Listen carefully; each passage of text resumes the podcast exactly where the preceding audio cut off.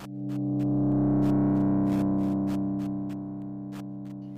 everyone, welcome back to Live and Laugh, and today's story is Evening Dinner with a Father. A son took his old father to a restaurant for an evening dinner. Father, being very old and weak, while eating, dropped food on his shirt and trousers. Other diners watched him in disgust while his son was calm. After he finished eating, his son, who was not at all embarrassed, quietly took him into the washroom, wiped the food particles, removed the stains, combed his hair, and fitted his spectacles firmly.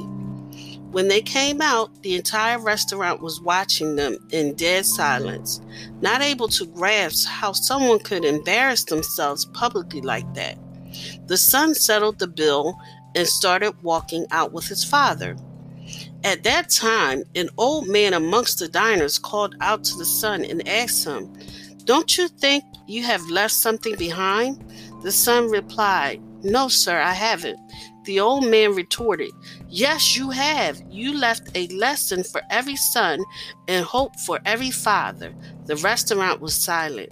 The moral of this story is to care for those who once cared for us is one of the highest honors. We all know how our parents cared for us for every little thing. Love them, respect them, and care for them. Thank you for listening. If you know anyone that could benefit from this story, please go ahead and share it.